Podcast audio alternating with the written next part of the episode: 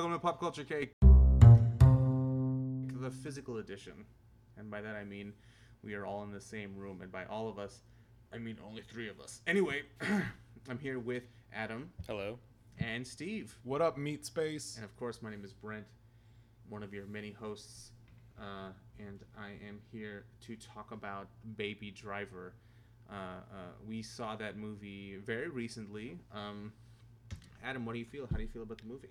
Overall, it was a, a very satisfying picture. I mean, it was interesting. The pace, pacing of the film was good. I enjoyed all of the actors in it. They all did a fabulous job. It's not necessarily my favorite kind of movie, but for the money we spent, I liked it. Steve? So, I love a good sort of romanticized crime drama, and I think Baby Driver definitely delivered on that. I didn't really resonate with the main character, but I think Jon Hamm's character did such a good job. He literally drove the film for about 90% of it. For the 90% of the film he was there, I was fixated on him. Yeah, I think that uh, I think that the main character is like a very actually like a particular trope. He's like a um, almost like a Keanu Reeves adjacent in that he doesn't have a lot of distinct personality. It's kind of like a wooden board, but it's a wooden board you want to root for. It's got a cute face drawn on it. You know what I mean? And you're like, oh, that's like that's like that's like that that volleyball from uh, Castaway. It's suddenly a character, even though it's barely alive. And Jon Hamm is obviously excellent. I, I haven't seen any Mad Men, but I, I can tell you that Jon Hamm is a is a dream. He's great in Kimmy Schmidt. Uh, he has a lot of uh, range there. I think that uh, that Bats served as a great um, as a great like false flag villain. I mean, he was a bad guy, but he wasn't the main antagonist. And also, uh, Kevin Spacey filled that same role, look like setting himself up as the primary antagonist and ending up not being that, which was, of course, spoiler alerts by the way for Baby Driver. Uh, I, by the time this gets edited and, and put out anyway, it'll be like four fucking weeks old. But uh, it's uh, it, it ended up being uh, Jon Hamm. Um, what were your expectations? Because I know that I dragged you guys to see this movie with very little warning. Uh, well, dragged is a bit much, don't you think? Oh, yeah, we, you're right. We, we I- volunteered. I threw you over my shoulder, and Picked us up with his strong arms. yeah, going in, I didn't. I only had the very basic understanding of the plot of the film. I knew it was a crime drama, and I knew there was going to be a lot of fancy card gimmicks, and there were. So I just was like, well, this will be an experience. I had done a little bit of research on it because it was uh, I was having a discussion with my girlfriend about like, oh, what movie do you want to see? And Baby Driver was my vote, and hers was Baywatch. And so I'm glad that I saw Baby Driver, honestly. Um, but I did mean, you she- have to see Baywatch? No, I, I mean I haven't yet. I left to go visit uh, Us, visit you guys me. in Houston. Yeah. Yeah. So Which is where we are currently. we, we're currently recording from the Summer Hill. Oh, we're plugging With a them. I don't know. I don't know if we should plug them. Let's Ah. just yeah. It, it's a Summer Hill. Find it. It is Uh, yeah a, a, a converted La Quinta Inn. Oh, you just keep plugging it though. No, but it's not anymore. The guy at the front desk was very adamant that it is no longer associated with that. Particular Yeah, but I feel like you hotel could that you're giving them what it is currently and what it was and how many La Quintas have been converted. Oh, into okay, this. okay. You- you- Yeah, it's pretty specific there, buddy.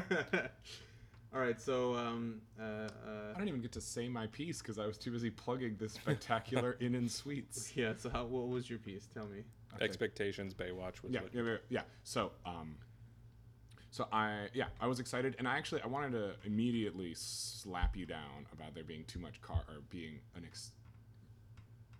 I disagree that there was a lot of car stuff in it. I thought it was fairly, it, compared to like Fast and the Furious, eighteen hours of like shifter porn.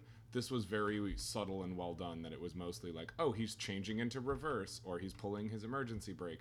That was about it Yeah. instead of like pedals, sweet. Oh, look at his feet, weird bullshit. So And I think you can actually limit, like, count, like, that he had four or five specific car sequences. Um, it wasn't like the entire movie was a uninterrupted car sequence. This movie has a lot of uh, uh, similarities to, on a very shallow level, uh, Driver with uh, Ryan Gosling. It's a, about a getaway driver who is not about that life anymore, and uh, through some, you know, uh, intervention from a female, uh, uh, uh, he A get- reverse femme fatale. yeah, he gets out of the he gets out of that lifestyle in a, in a very violent end. So it's actually quite similar. Uh, I think the themes are very different because Ryan Gosling's character was very violent and did not have any issues hurting people. Almost like literally by the definition, amoral. Yeah, he really did not care. Uh, Baby Driver, Baby, the the protagonist, is very against violence in uh, in that it causes him a lot of stress, causes him a lot of duress. He doesn't want any part of it.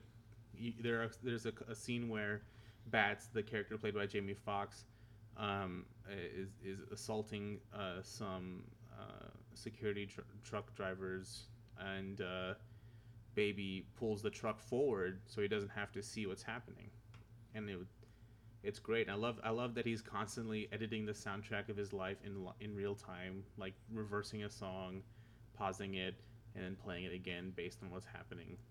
Uh, it's I think it's a little bit of magical realism in that a lot of the characters will uh, wait for him to do that. You know what I mean? Will follow along.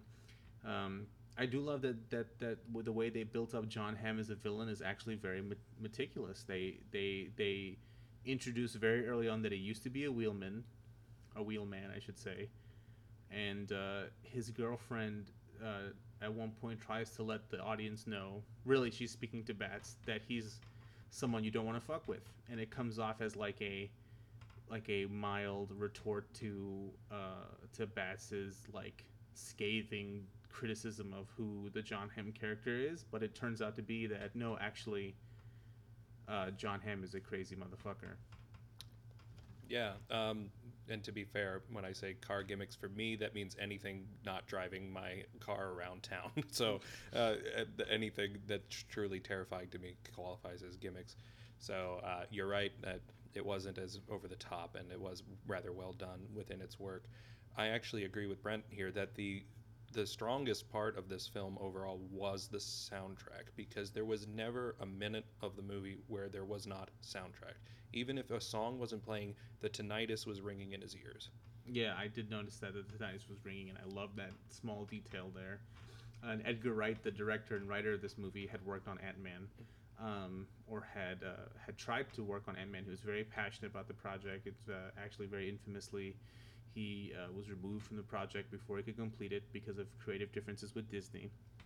And uh, you know, I wonder how well Baby Driver will do, because this is kind of like his rebound film. You know, a chance for him to to show Disney how they fucked up and letting him go. And in that sense, you know, if you have seen Ant Man, how do you think it compares? If you have not seen Ant Man, do you think that this was a good like middle finger to the critics? So I have seen Ant Man, and I love Paul Rudd, and I I found myself fairly satisfied by Ant Man in its sort of playfulness, where it dealt with a, a, a superhero that is not particularly serious. I mean, the comics have gone into all sorts of like serious ramifications of, of like who he is as a person and things like that, but sort of at face value for the Marvel Cinematic Universe, Ant Man is a dude that gets small and then gets big. Spoiler alert for uh, Civil War. But and so I something that I enjoyed to some extent in Ant Man and a, a much greater extent in this was the dialogue. I thought the writing was. I, I will go so far as to say that I don't feel like the soundtrack was the strongest part of the movie for me, but it was really the dialogue, and it was it was almost for the same moment. Is that like whenever the, like the dialogue stayed extremely snappy and extremely precise in its use of language in sort of conveying characterization which I loved. I absolutely loved because it's such a great way to build a character and sort of learn learn as as the audience member sort of learn who these people are through that. And then also some physicality. Like there was some dancing at the beginning that i did not like at all. But there was also a lot of work done where individuals were doing the thing where they each have one earbud in and that sort of forced proximity was used both for sort of mildly threatening situations with Jon Hamm, like some sort of like male camaraderie with Jon Hamm, and then also like some some sort of almost necessary romance and physical proximity with the with the love interest, uh, Deborah. I did not see Ant Man, but thinking of it as a middle finger to Disney is interesting. I uh, while I was watching the film, I, I hadn't even considered it, but in a lot of ways it is. It's a gritty, dark.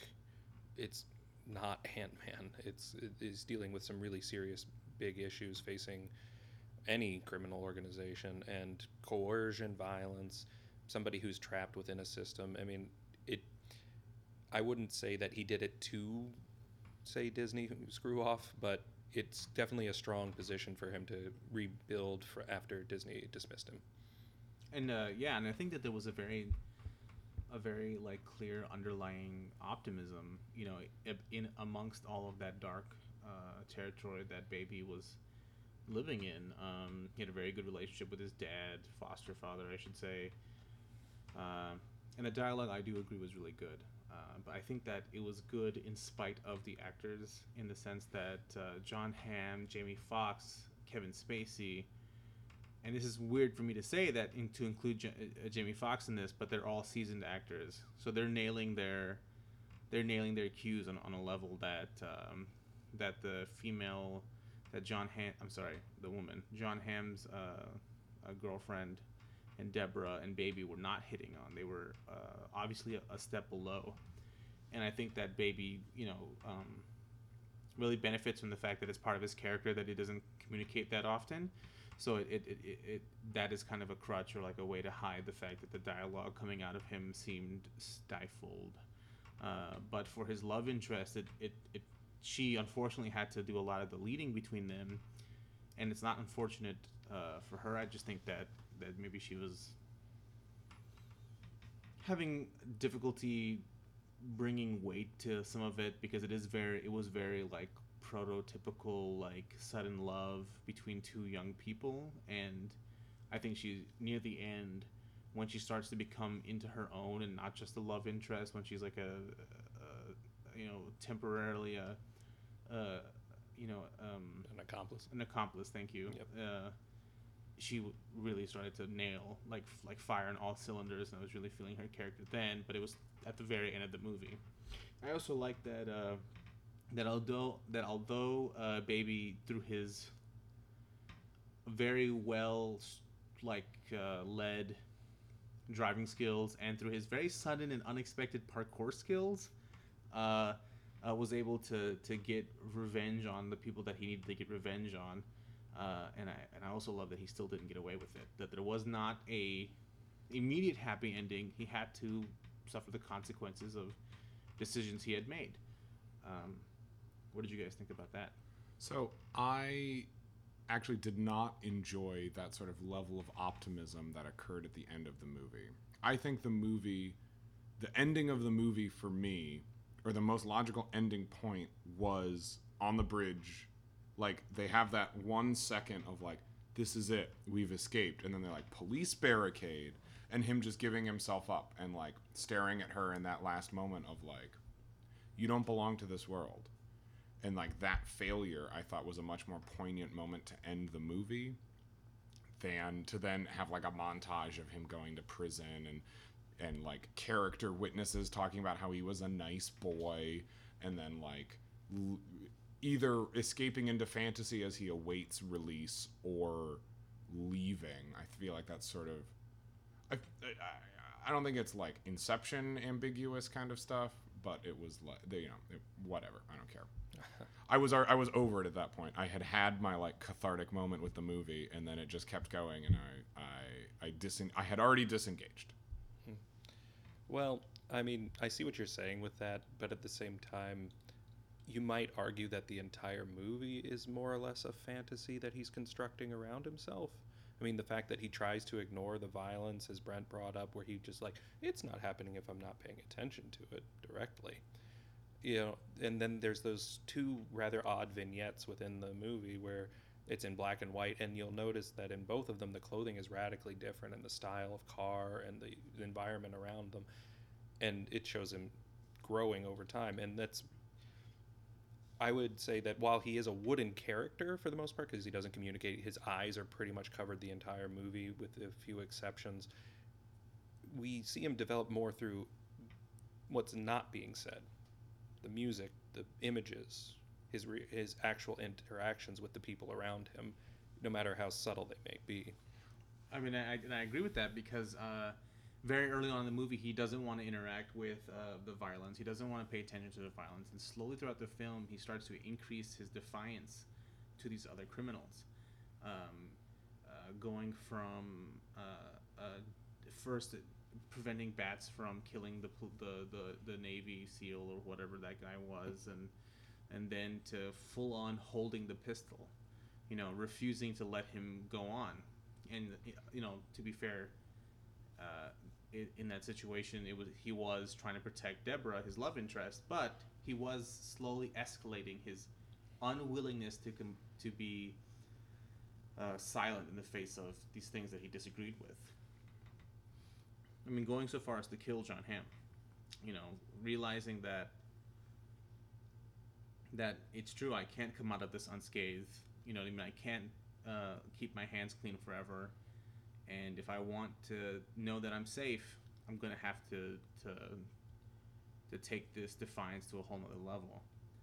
Um, I thought the music was great. I, I really loved the music. I, I didn't mind the dancing scene in the beginning. I thought it was very. I thought the whole movie was actually very reminis- reminiscent of like a 80s 90s movie in the sense that um, it didn't rely a lot on just huge explosions or bombastic stuff, uh, and that that the the cuts were very simple. The, the story was very simple. Um, in that sense, Driver was very much like this too. Um, any final thoughts on the movie, guys? I thought it, in a lot of ways, it oozed style, which I, I, I love in film, and I feel like it's something that we're leaving behind in the sort of Michael Bay, who is honestly like the pop culture discussion punching bag. So I'm not going to go into that, but uh, just the the this.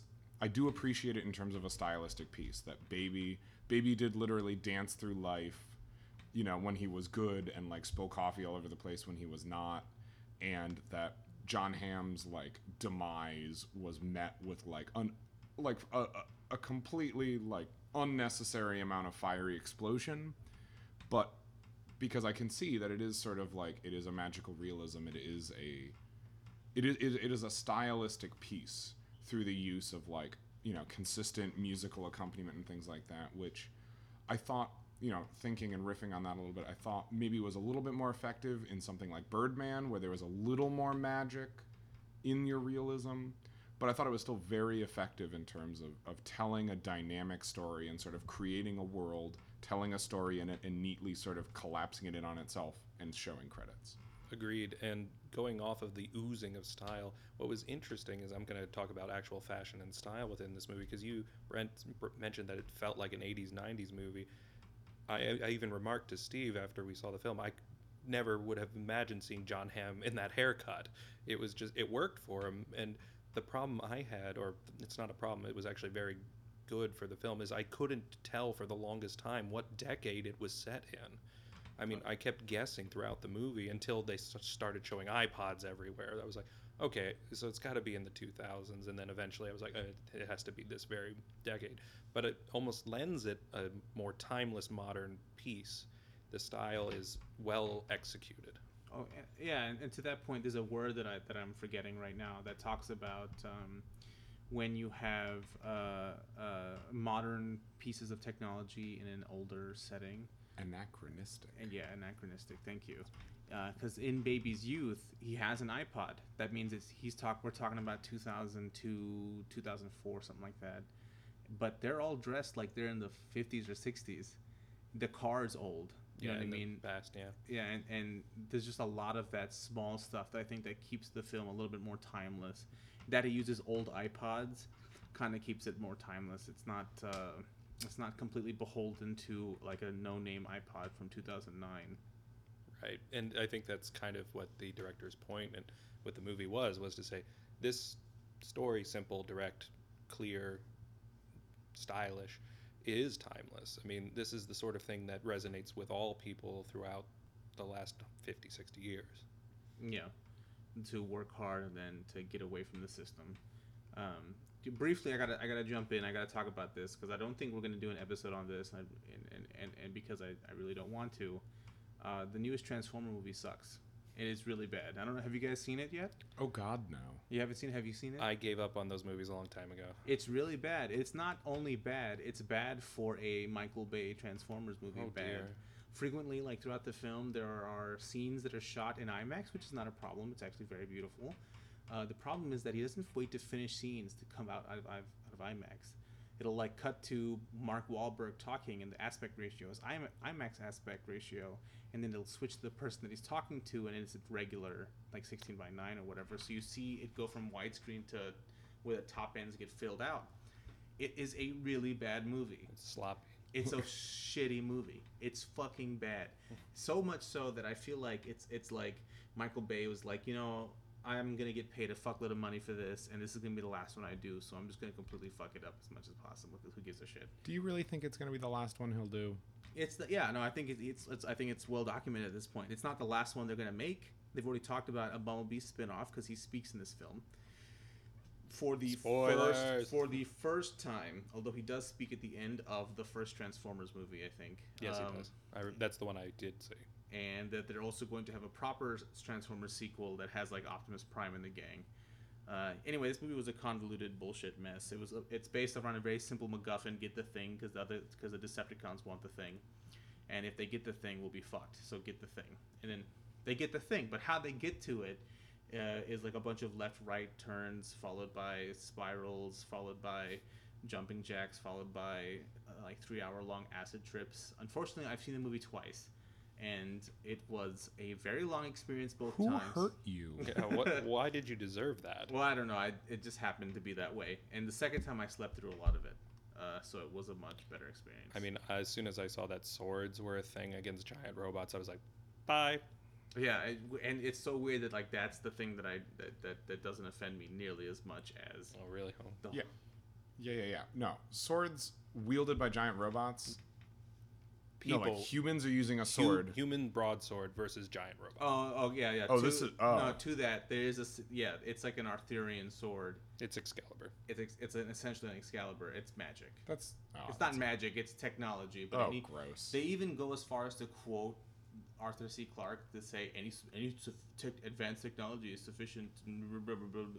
Like For those of you playing along at home, the quote is: "Any sufficiently advanced technology is indistinguishable from magic." yeah, well, you are Mark Wahlberg now in the film Oh God, that's oh God. because they have a moment where Mark Wa- Mark Wa- Mark Wahlberg Mark Mark Oh, Wahlberg no. Oh dear.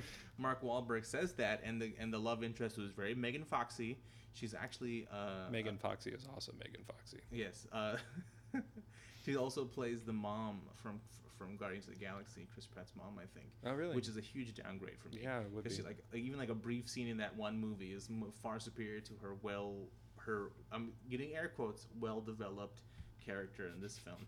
Anyway, so they have a conversation. It's like he says the quote. She turns to him. She goes, "Arthur C. Clarke. I'm impressed." And he goes, "Yeah, look, I'm not educated. Uh, zero zero uh, uh, a school debt, lady." or something like that. Because and then they eventually fall in love, or, or for some reason, or for some purpose. I don't exactly know. because it wouldn't be a Transformers movie without it. Well, yeah, I guess so. I, but but Mark Wahlberg has also said that he's not going to come back for another Transformers movie. So they really put a lot of effort into this relationship for no payoff. Nothing revs my engine like giant robots, though. Oh yeah, no, and that's Right. the that's the truth because I still love Grimlock. There's a Oh my God, yeah. There's a scene in this movie where Grimlock is eating a cruiser, and Mark Wahlberg rolls up on Grimlock and tells him to spit it out like a giant fucking dog, and it is the most adorable thing I have ever seen because Grimlock spits out the car, and then shoves his his nose into the dirt, ashamed. It's great. That's great. The rest of the movie, trash, really bad. Well, for my giant robot buck, I would prefer the Power Rangers at this time. Did you see Whoa, the Power Rangers? the Power Rangers movie? Yeah, Did you watch it? yeah. Did What? you watch it? No. I've watched it. What'd you Eh, think? It was interesting. I mean, I mean, I was a Power Rangers fan as a kid, so Yeah, I was me like, too. I have to. It's like watching Toy Story three. I agree, but it was also like a I, I had to watch it because I'm a Power Rangers fan. There was actually no option for me. But it wasn't, you know, it wasn't great. It was a long episode, but I mean, giant robots. Dude, Yeah. enjoy the giant robots. But they did the same thing they did with Transformers that I feel like gutted the whole intellectual property was they Yeah. were like, hey, instead of how Transformers were like basic-ish shapes that kind of made sense and you could see the transformation, they were like, how about we use all this levers and gears and bullshit? Like every transformation was like eight minutes long if you know, like they're like, oh, I fucking grew a leg out by reconfiguring all of these little metal panels, and like, I saw the toys. I saw the toys, and I was like, this is bullshit. So the engineer is upset with the mechanics. Okay. Well, no, because actually they hired on as a consultant a guy that did little animations of like mm-hmm. actual transforming things. They're like, this guy is going to make it really realistic, and I'm like, God damn it! I want Megatron to be a full size, like you know, ten foot tall robot that turns into a handgun that a kid could use. I don't care. Well, I mean, yeah, that's fine. I mean, I just it was better in terms of giant robots. That's all. The Zords weren't uh, nearly as complicated. They weren't like in the, in the Transformers movies. They're they're frequently made of like shards of metal that somehow maintain shape and function. And the Zords were more coherent than that, but I still don't understand how they became. Yeah, the well, I don't think any of us do. Yeah, no. The I- T Rex had four. No, I'm sorry. The Tricep. The Triceratops. Triceratops. Oh my god. Over God. two on Everyone, dinosaurs. We're no, you know what? Podcast overs, guys. We're calling it a day. I'm flipping the table. the tri the fuck. Triceratops. The Do you need to take five? and I, re- yeah, the tri. I'm gonna keep this in too because I don't feel like editing it out. The Triceratops had six legs. Why? I don't know. I he had he had six legs. It was either that or the mastodon had six legs. One of them had six legs. It's upsetting. But uh, anyway, it, it was that was a perfectly fine movie. It, I, it didn't offend me at all. It was just like fine. This is fine. I'm, uh, for my counterpoint, I would like to plug the classic film, the Mighty Morphin Power Rangers movie, as the one true Mighty Morphin Power Rangers cinematic experience. I would say that this one's better than that one. Are you serious? Yeah, I mean they have actually the Megazords used in both are like oddly similar, but the, this one is much better. No. It's significantly better. No. Yeah. The only thing about that movie that is at all redeemable is that when they made the suits out of hard plastic PVC pieces because they looked like shit, and also because the cat eyes on the helmets were uh, high beam headlights and Ivan Ooze. Those are the three I, redeeming things. yeah, I was about to say I have Ivan two Ooze. words for you guys. Ivan Ooze. he was pretty great. End It of pretty good. story. But Ivan Ooze is also like this weird like Jewish caricature. He's kind of racist. I'm just saying. oh, don't destroy his child. yeah, I was about to say I, I will admit I haven't watched that since I was probably 12, but They don't hold up so well. what about the Turbo movie? You mean the racing snail? No, like we could talk about that. I mean, White Sha- White Shadow. Like that was the one quote I had from that movie. I never saw Um, it. It was okay, I guess. I don't remember. I it did all. have the Turbo Megazord. Oh yeah, but they had the, the Power Rangers Turbo movie. They made it well.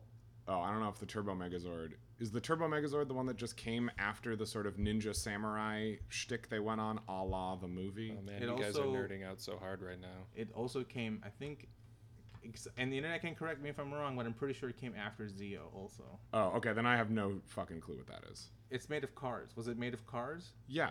Then it's the right Megazord. Well, You don't know what Zeo is? no. What are you talking about? That's the one that's right after Mighty Morphin Power Rangers. Well, but Mighty Jason- Morphin Power Rangers had like eight seasons or Yeah. something with different Megazords. Yeah, because one of those seasons was Zeo. I, I'm sorry. Not all of us have a photographic memory about the, the progression of the Zords. I don't Yeah, know yeah. how we don't. I was yeah. I was gonna say. All right, let me break it down for you. There's the original Megazord with like Tyrannosaurus and all that mm-hmm. bullshit. Yeah, they had the this- next one I remember It's a samurai. is the well, no, it's the ninja one.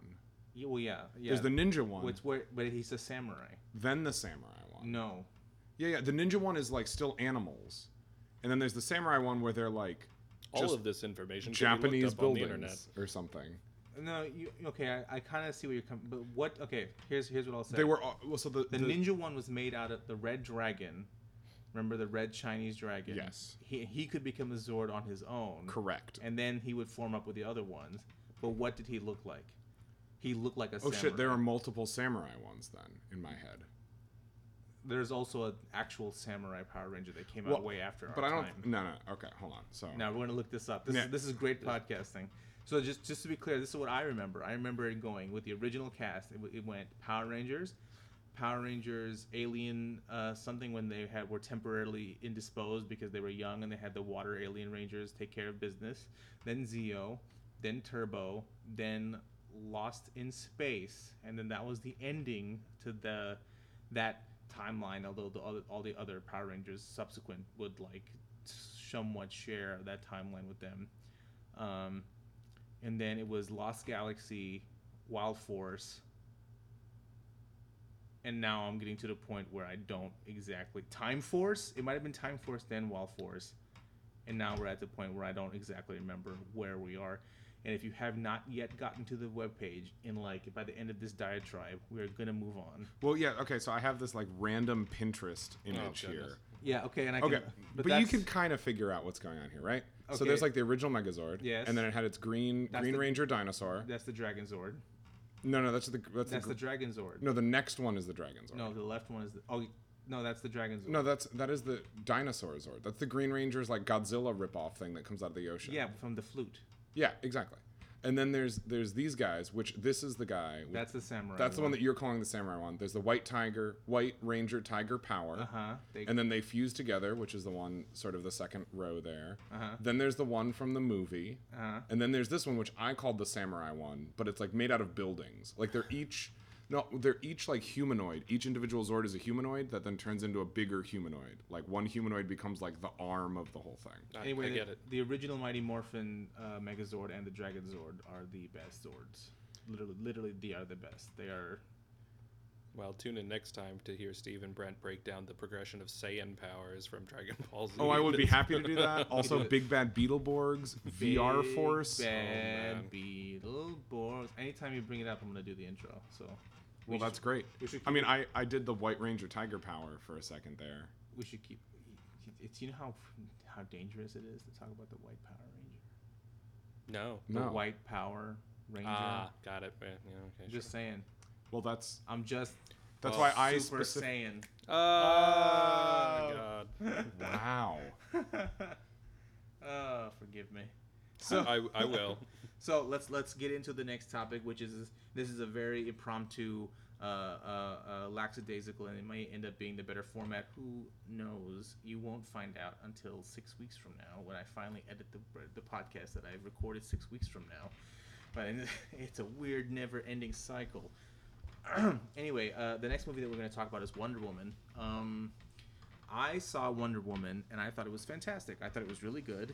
I like that the that the that the Amazonian women were not all a single color. I really loved that they were they had uh, women of color in, in positions of power. Um, and like from there on out, I really didn't give a fuck because I was so happy with how how well they handled that. Because it easily could have been like blonde, Caucasian, and like nothing else uh, nothing else represents femininity like like that. But no, they had a very diverse group of people, and they had diverse opinions, and they weren't at all beholden to a lot of the tropes that women get forced into in film. Um, even they even tried to, in, in in some way, they even looked like they were going to lean away from the general superhero trope of like there being one source of all evil. And I thought like, oh wow, they're really gonna they're really gonna attack man and not necessarily. I'm not talking about men like the male gender, but the humanity. Human, yeah. Yeah, yeah, and attacks man like men, humanity's uh, uh, uh, a general um, preference to literally fuck up everything good that we ever take care of or bring into the world by blowing it all up. Yeah, through the subtle means of war. Yeah, and they they kind of copped out by having Ares be this big blue lightning badass, but also also World War II still happens in I'm assuming in the timeline, and and that means that be, just because Ares dies, it doesn't stop what we do. I think they actually like they they had that punch lined up when uh, she kills that colonel, and there's that moment where like we the audience could have that you know could like see Diana realize like it's not that's not it or like like I that you know Killing just one man. doesn't killing change. just one man doesn't stop a conflict, even if the man is a lightning shooting badass, which I thought was I thought was lame. Honestly, I thought it was I thought it was like ah well we need some big CGI fight. Like we paid all this money, we have all these people rendering you know fancy lightning shit. Might as well make make them fight. But I think it would have been much better. Again, if it had ended a little bit earlier, if she had like stabbed that dude and been like, "I killed the god of war. What's going on?" And then they have to like face the like the realities of war. Like, yeah, she struck a blow against that military unit or that military movement, but then they had to, fi- you know, they had to figure out a way to actually stop the conflict. And maybe she didn't succeed. she doesn't you know like it, as satisfying as it is for the superhero to like single-handedly stop world war one like that that didn't need to happen and i think that that was an opportunity to re i mean beholden to the studio and the advertisers and all the other people that actually make the movies we watch aside i re you know i i i would love a fan edit where like that happens and they're like well f- shit what do we do now but i'm also a postmodern loser so Well, going all uh, historian on you. Uh, first of all, I love this movie. I thought it was a very well done feature. Uh, Wonder Woman, uh, just as a, they put too much weight on it to begin with because it happened to be a woman superhero. And I mean, I think The Onion put it best. America now willing to accept that Wonder Woman is in fact a woman. So the point is, is that this was always going to be an interesting film, but uh, the the context of the film is really important to remember. That would actually complicate your point, which is the whole end of this movie is Ares is desperately trying to prevent the armistice from going through. This is Germany is just about defeated. They're being pushed back. This is one to two months from the end of the war, where very little fighting occurred. This is the last gasp. So even if it had stopped with her killing the colonel, it might actually have ended World War One anyway. Mm-hmm. And so that's an important thing to remember. But I agree, it would have been interesting to have her realize that, oh dear, you can't fix it this way. But then again, she does because this is set in the context of Batman versus Superman, where in that movie she says fighting solves nothing. She's already a jaded person. She saw World War II, Korea, Vietnam by the time Batman and Superman g- falls out. So what we're actually seeing is the beginning of the end in this mm-hmm. movie for, for her commitment to war. So that's an important thing to remember. Oh, absolutely. It is a young Diana Prince or Diana of Just say Diana. It's Themis- fine. We- Themyscira mm-hmm. or whatever. Yeah.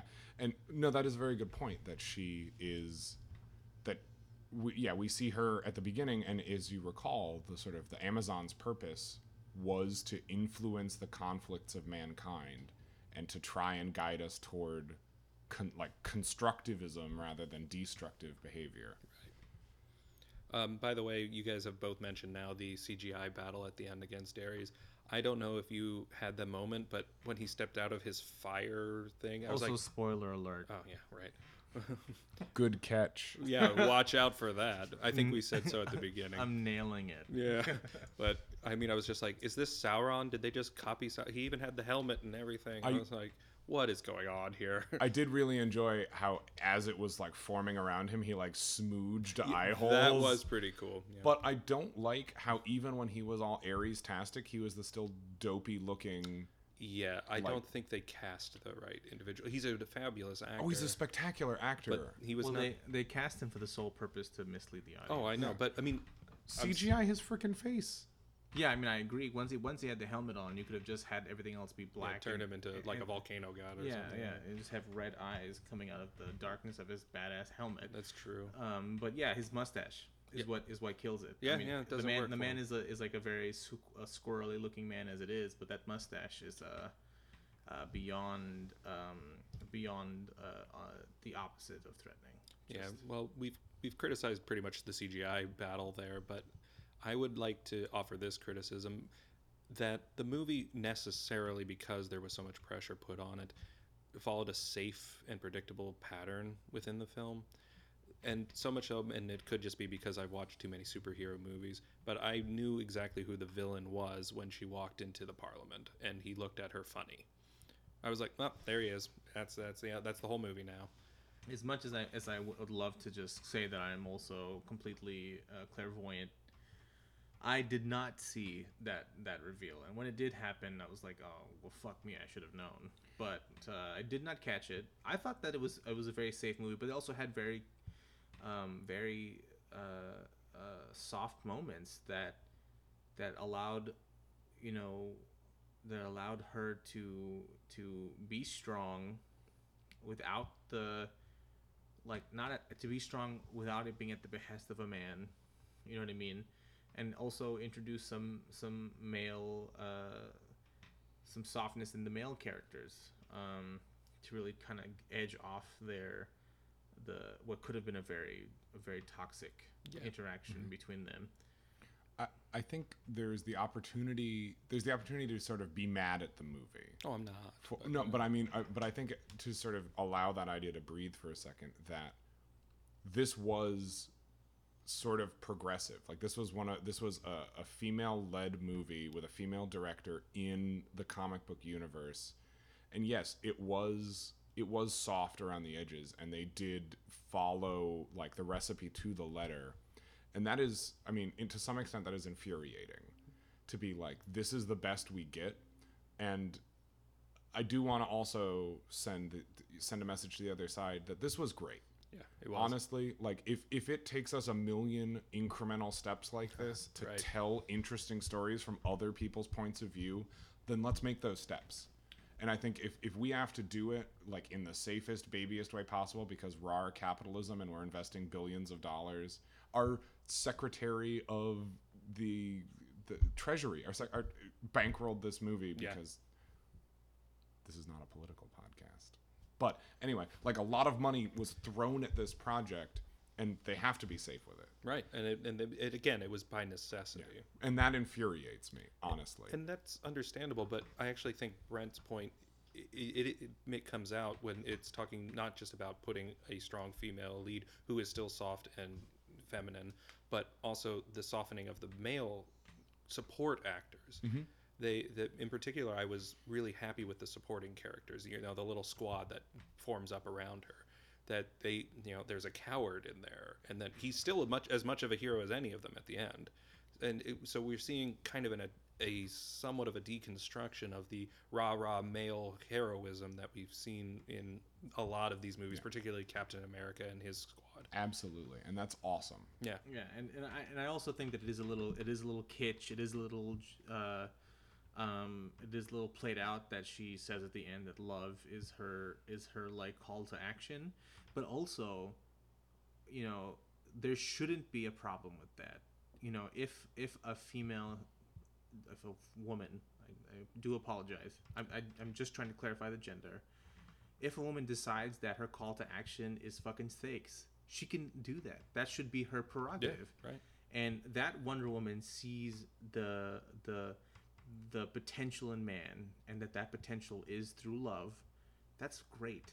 It, it it's it's important to maybe uh, catch your cynicism before it it engulfs you because it is very easy to say, well, why couldn't she just be a badass to be a badass? But it's also within her right to be a badass for whatever reason she wants to be a badass, and that's important. There are a lot of little girls out there who are going to see that, yeah, I can be strong and I can be feminine and I can be strong and I can also be not feminine. That's my choice because there are there were Amazonians who are part of the crew who are not who are not at all, you know, cl- like proto like classical uh, uh, you know, patriarchal what a woman should feminine what a feminine woman should be. Like they were not that at all, and there were women who were like that, and that's fine. It, it was a, it run the it run the gamut, I think as best as it could, given the constraints that it was probably under.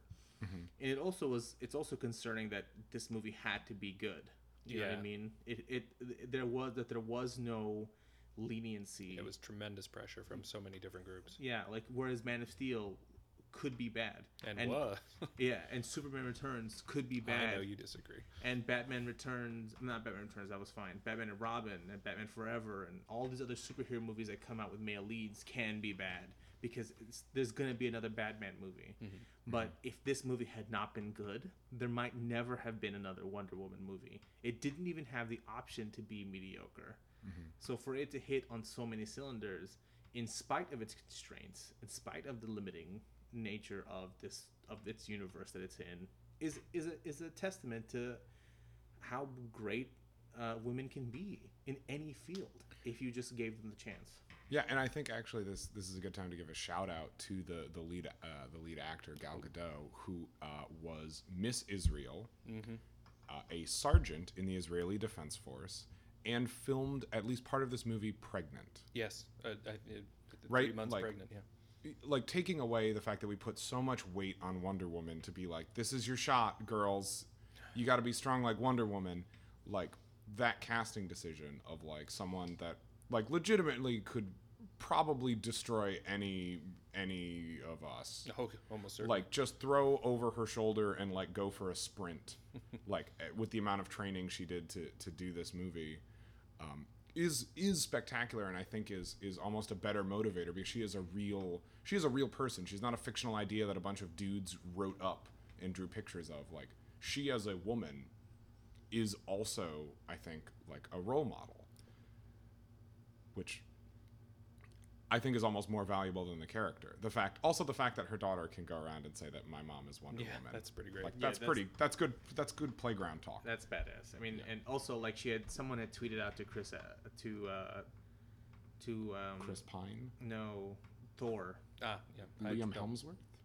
No, that's Chris Hemsworth. Liam Hemsworth is his younger brother. Oh, So Chris Hemsworth got tweeted This at. is why I just use character names. So Chris Hemsworth got tweeted at the who would win in a fight, Wonder Woman or Thor, and he uh, said Wonder Woman would would whoop his ass.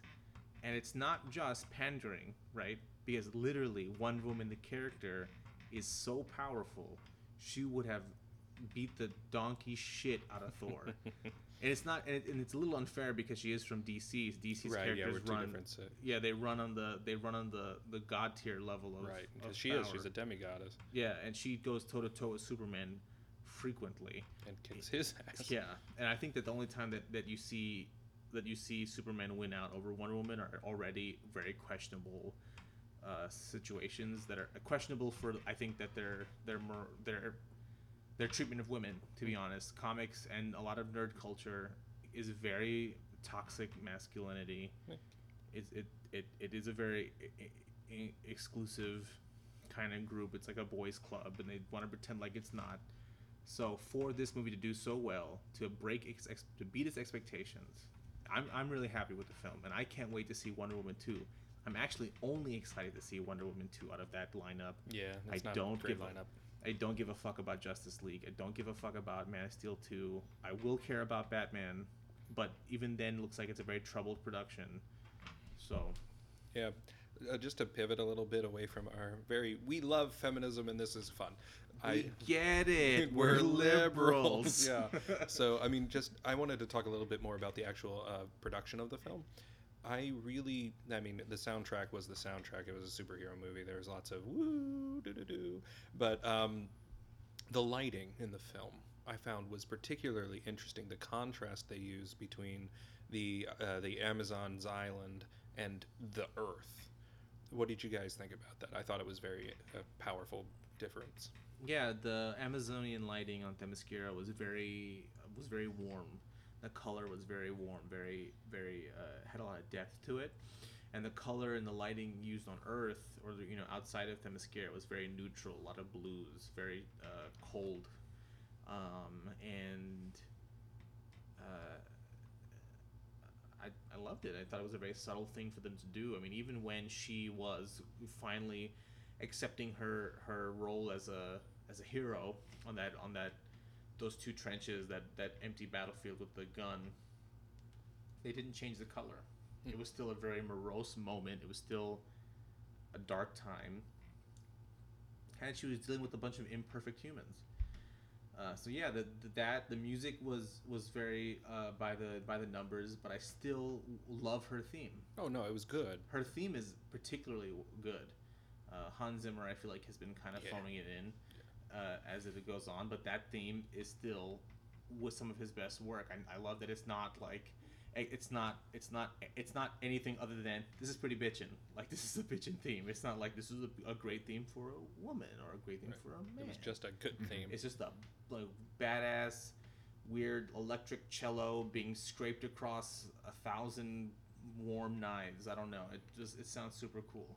I w- okay. That was a, that was a Yeah. very colorful description. Yeah, and if we're talking about production values, I do want to give a shout out to the costume design. Oh yeah, that was a yeah. because I mean we saw like Lynda Carter, you know, we saw like what Wonder Woman was when brought into reality, and it was it was she was she she dressed like a pinup girl, right? Like we the uh, World War II inspiration there, girl, yeah, yeah. absolutely. And then to see this and have her literally be like in Romanesque armor, was spectacular. And then even just the details, like Wonder Woman's costume is Wonder Woman's costume. It's obviously going to get a lot of attention, and I'm very glad that it was combat ready. And even she she like in her like fish out of water haha scenes, Oh yeah.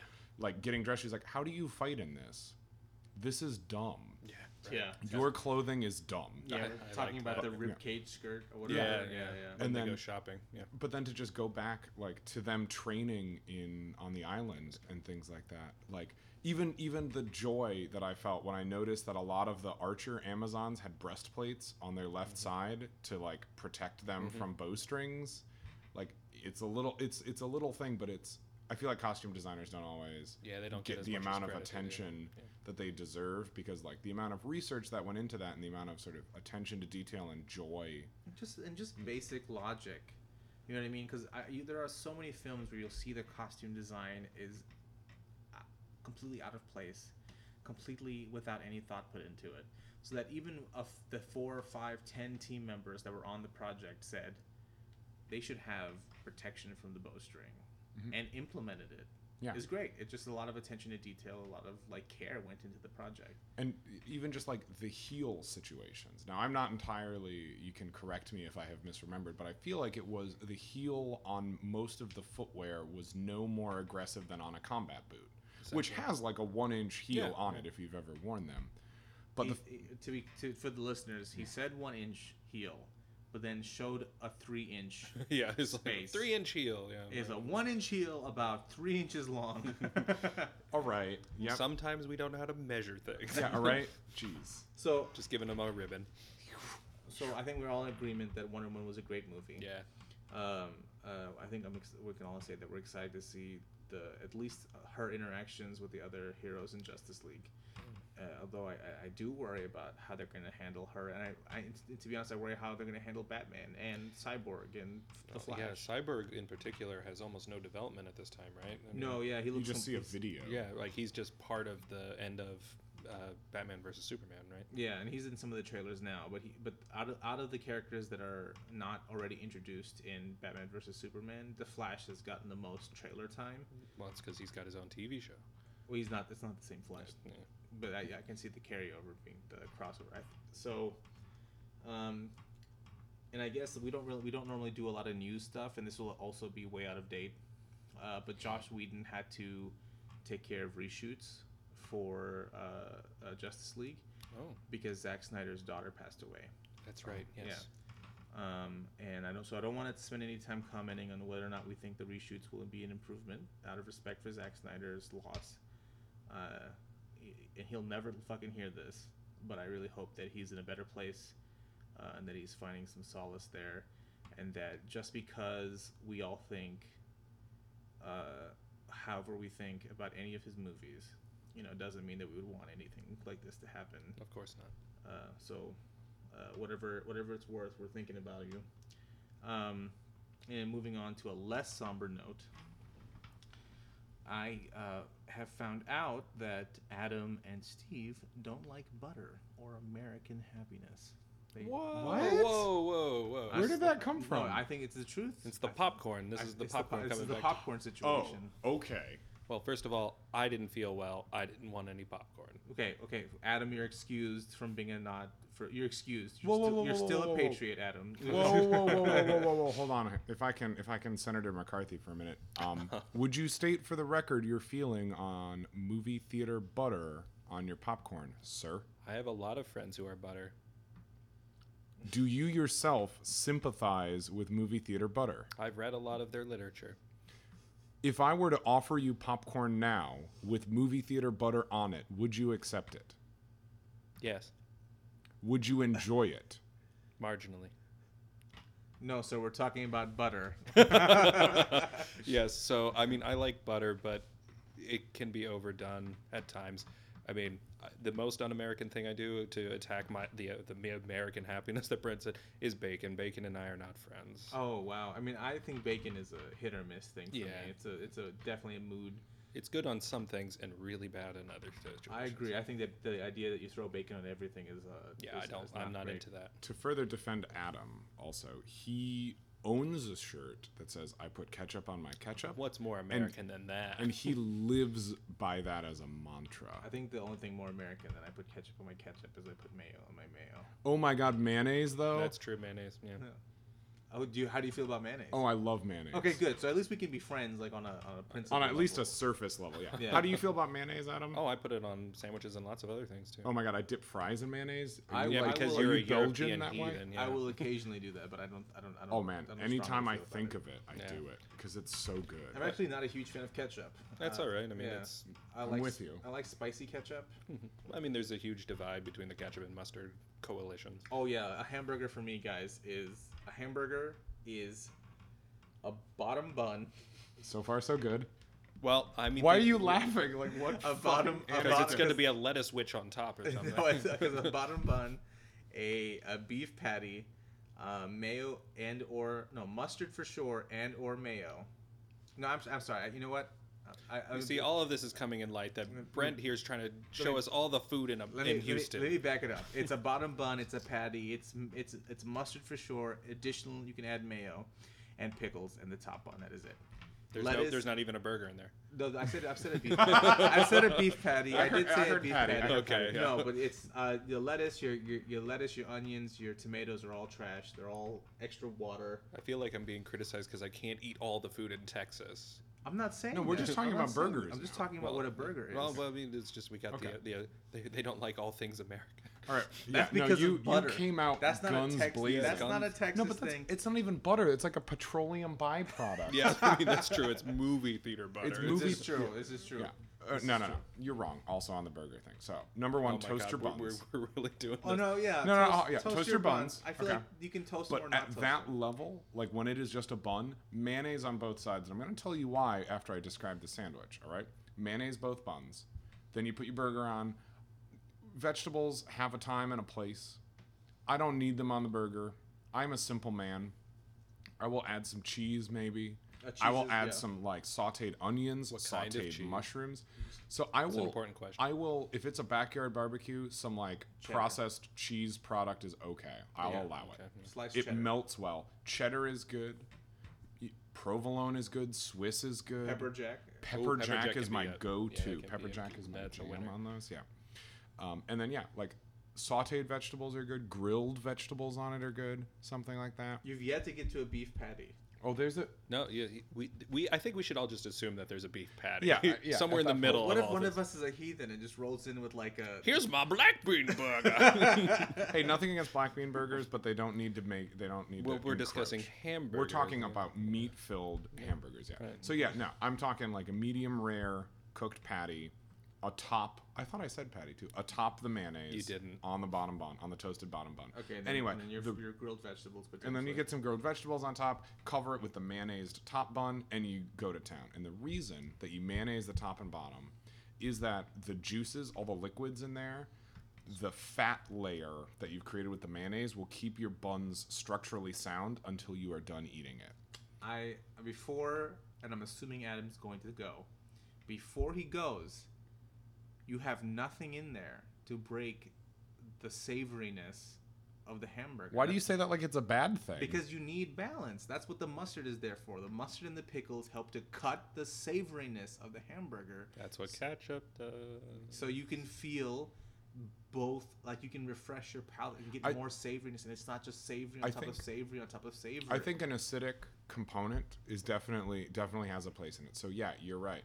I have my grilled onions in there. no, but grilled onions aren't sav aren't acidic. They're sweet. No, they're not.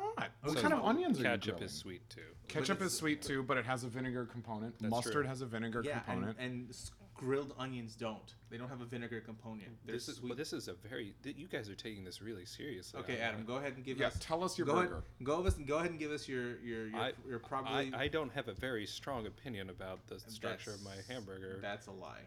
Uh, That is the most un-American thing we've heard. I think deep down inside, Adam, you have a very strong opinion about whether or not your burger should have grilled mushrooms on it. or that is not. the most un-American thing you, you just McCarthy made not so long ago. Yeah. yeah, yeah, yeah. But well, uh, anyway, so for me, yeah, toast. You got to toast the bun. That's an important step.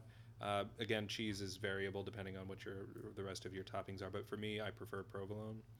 Is my my go-to. I put a lot of sauces on there. I'm talking mustard, Yeah. hot sauce, barbecue, and ketchup. I love all of them together. At the same time, it's an amazing You madman. No. I gotta, I gotta back out. I gotta back the fuck out right now. Did you just say mayo mustard? No, no, no. Mayo and mustard do not go. Okay, so this. mayo, no mustard. mustard, ketchup. ketchup. Ketchup. I'm Barbecue. Still, I'm with you. I'm with And you. buffalo. And then you added barbecue Yeah. and buffalo. Well, hot sauce. It doesn't have to be buffalo. Okay, sauce. but st- what?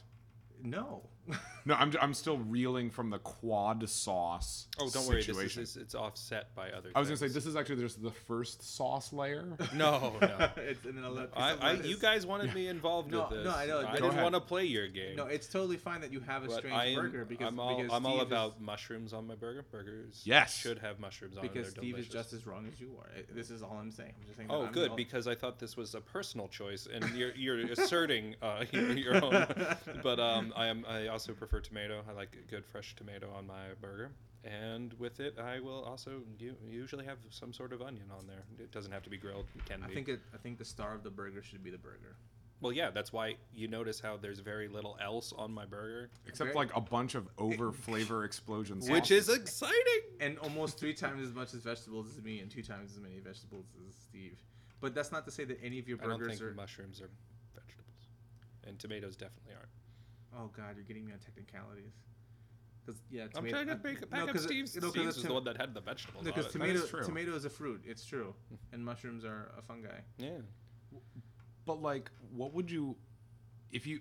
I am all about as many flavors as I How can about we get. just call it produce? I like tomatoes on a BLT, guys. I'm not gonna yeah, lie that's- to you.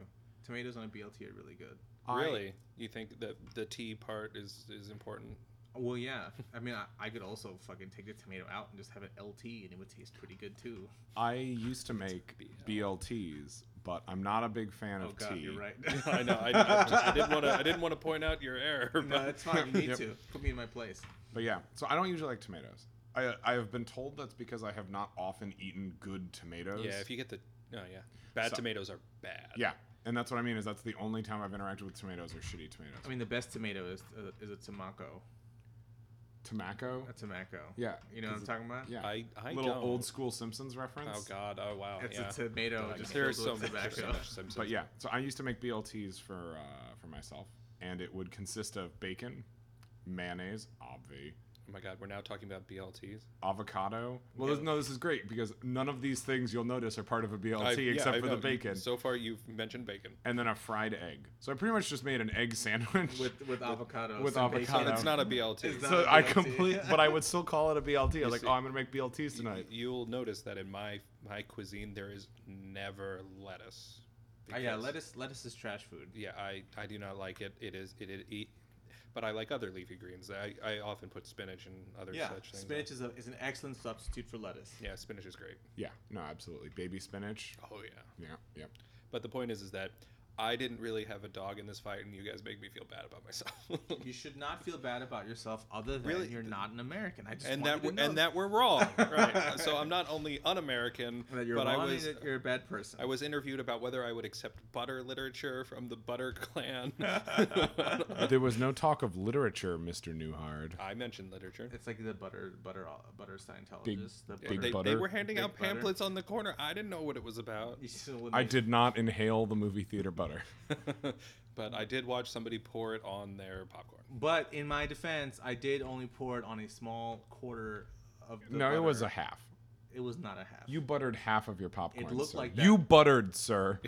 I do I, buttered- do believe you in fact said this half is butter and this half I is said not. half because it's easier than saying forty percent because well, Oh, well, I oh, it's like not how even your a corner quarter. is yeah, it's all of a sudden 40%. Oh, spiking right ho, up. Oh. How do we know it wasn't 60? Yeah.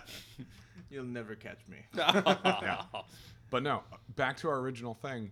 I actually I take my popcorn from the movies just with nothing on it. You could put like if you sometimes if they have like the shaky salt seasoning. enough? I mean, they're already it's already pretty salty. Oh yeah. So The I'm cheddar, like the cheddar dust. not the cheddar dust, but like the kettle corn dust is nice. I'll put some. I'll put a little. What is kettle corn dust? so kettle corn It's, dust uh, is, when you take a whole bunch of kettle corn and you grind it into dust and spread it around. So it's just more cases ground up popcorn on no, popcorn. no, no, No, It is I- a combination of like sugar and salt, basically. No. It just it cuts the salty. It cuts the into- saltiness, yeah. Also, if they ever made a kettle corn that also had black pepper in it, I'd be all about it. What is wrong with you? I, That I, I have to disagree. yeah, What are you took a talking you took about? a step over the line We were for like me all- there. I was not even on board, but I was at least willing to wa- see you off to sea. But like now you threw black pepper on it, and I'm like, you know what? I'm out. Black pepper is amazing. Black pepper is amazing, Yeah, but back- kettle corn, I eat it because it's sweet. That's what I like about kettle corn. I like the sweet and the savory together. pepper is. Yeah, but you don't like my flavor explosion burger, so I doubt you. I, I don't- mean, I would eat your flavor explosion burger. I don't have anything against your I would flavor. cut it in half and look at it. Also, you're wrong to say a burger should be medium rare. What? I, I just go It- straight. Who said that? This guy. I did. Oh, I, I, did say part. that. Yeah, yeah. Okay, so from like a What is food supposed to safety be? perspective, that Yeah, is a me- that well- well done. Medium well. no. Oh my god. Oh, no, You've what do you- never what do you- lived. Medium well. I mean medium well. I'm sorry. You- Just No. medium is is the highest. Okay, you go. fine, medium. There you go. But you don't go. Wow, we medium backed rare. up down. Let's see if we get down to medium rare. I just, yeah. I just don't want. I just don't want any pink in the burger. That's what I'm No, you're wrong. medium has a little pink in it. Medium would still have some pink in it. Because it's ground beef. That the surface area Yeah. of the beef has been exposed but to it's literally anything, so everything. much better. but it's so much better. Okay. Also, we have this thing called an immune system, and I have eaten enough undercooked meat that I'm fine. I really, I really look Sorry forward to, to all of those with autoimmune diseases. I really look forward to feeding you some raw chicken tonight and watching. No, you, no, no, no, no. Whoa. And watching you fucking shit your guts That's up for the next twelve. very- Why would you watch You, that? but I mean, raw chicken. It, come on. Yeah, come on, man. That's not the same thing as a medium done burger. Right, that's like, oh, Adam, I see you enjoy drinking clear liquids. I can't wait for you to drink bleach. I'm going or to. formaldehyde while I'm we're at it. I'm going to grab a bunch of medium rare burgers. I'm going to cut them open. I'm going to scoop out the rare parts of the burgers, put them onto a small burger that is just now a rare burger in the sense that it's all raw. But I'm then it's feed it not a medium rare I don't care. It came out of a medium rare burger. Well, I mean, if it's cooked correctly, the interior is still heated to like 160 Yeah, degrees it, it Fahrenheit. kills uh, off So- the, the, the bad things. Because I mean, you think about it, like tartar is raw meat. Right, and a lot of sushi is as well. Yeah. Right. So as long as it's pr- as long as it uh, good food safety standards are adhered What to, you re- yeah, but what you really got to worry about it's not beef, it's it's chicken it's and pork. chicken and it's pork. If Yes, you sir. if you if you mess those up, yeah, you die. Like that, that's there's nothing fun about that. it's like that. brain parasites and stuff. You don't want to mess with that. And with that, this has been another episode of the Pop Culture we end with our very very fun conversations about how to build a proper burger. If you want to find me on Twitter, you can find me at Bored Goose. If you uh, fuck up how to spell that, you fucked up. I don't even know if that's my catchphrase anymore, but I, I, I just did it like that because now I'm, I'm particularly hungry. Yeah. Um, uh, Steve, where can they find you on the internet if they want to find you? I've left a series of instructions for the man or beast that kills me to find my internet presence and leave me Twitter comments. I also don't have a Twitter, so that is actually the first step in the list is they have to make a Twitter for me. I'm waiting for someone to tell one of these other yahoos that I should make a Twitter because they have something really important to tell me, uh, and then maybe then I will make a Twitter. You can also find me on Instagram at board Goose. Wait, sorry, it wasn't my turn. I, where else can they find you, Brent? In Houston. In Houston. Adam, where can they find you on the internet? That's the problem. I'm, I have a very low presence on the internet. Usually I just say talk to Brent. And you can also email me at. Oh I- my god, I, Brent. I'm just interrupting everyone because I, I realize that I'm in the room with the two other people that don't have an internet presence, and I'm like, oh god, I'm the only one who's part of this outro. yeah, so just give it to him. Anyway, all, yeah, just- all requests go just go just go to the website where you found the podcast and send us an email through there. I'm sure Yeah, there's that'll- one that'll up do. there. And also uh, make sure to put in the subject line either Adam or Steve is a douchebag. Well, you can you can freely interpret to not have the douchebag component. That's as long as you have Adam or Steve in the subject line, so I know to get forwarded out to them. Oh yeah, why don't we just? We have a website that can already handle all this communication load. Why have we? Yeah, why why, why are we taking this on ourselves? Shut the fuck up and we're out.